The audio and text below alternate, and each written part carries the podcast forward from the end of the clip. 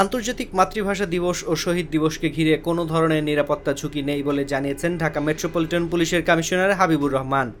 সোমবার বেলা এগারোটায় কেন্দ্রীয় শহীদ মিনার পরিদর্শন শেষে সাংবাদিকদের কথা বলেন তিনি। ডিএমপি কমিশনার বলেন, এই মুহূর্তে আমাদের কাছে কোনো নিরাপত্তা ঝুঁকি নেই। তারপরেও পুলিশ সব ধরনের নিরাপত্তা হুমকি বিশ্লেষণ করে ব্যবস্থা গ্রহণ করেছে। তিনি বলেন, আমাদের সার্বক্ষণিক নিরাপত্তা ব্যবস্থা বইমেলায় রয়েছে।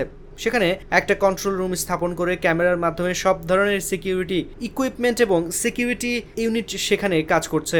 আইনশৃঙ্খলা ভঙ্গের মতো কোনো পরিস্থিতি তৈরি হলে পুলিশ সব সময় প্রস্তুত রয়েছে।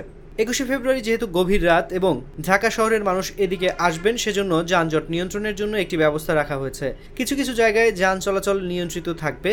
কোনো কোনো জায়গা দিয়ে গাড়ি এদিকে ঢুকতে পারবে। সাধারণত পলাশির মোড় দিয়ে শহীদ মিনারে আসার রাস্তাটা রাখা হয়েছে এবং বাহির হওয়ার রাস্তাটাও নির্দিষ্ট করে দেওয়া হয়েছে। বিজ্ঞপ্তির মাধ্যমে জানিয়ে দেওয়া হয়েছে। তিনি আরও বলেন, সমগ্র এলাকা সিসিটিভি ক্যামেরা দ্বারা আচ্ছাদিত থাকবে। আমাদের বোম ডিসপোজাল টিম, সোয়াট team, fire service, medical team সহ অন্যান্য টিম নিরাপদ দূরত্বে স্ট্যান্ড বাই থাকবে। শহীদ মিনার এলাকায় সার্বক্ষণিক তল্লাশি ব্যবস্থা এবং পেট্রোলিংয়ের ব্যবস্থা রয়েছে। ড্রোন পেট্রোলিং, মোবাইল পেট্রোলিং এবং সাইবার পেট্রোলিং এর মাধ্যমে নিরাপত্তা ব্যবস্থা নেওয়া হয়েছে।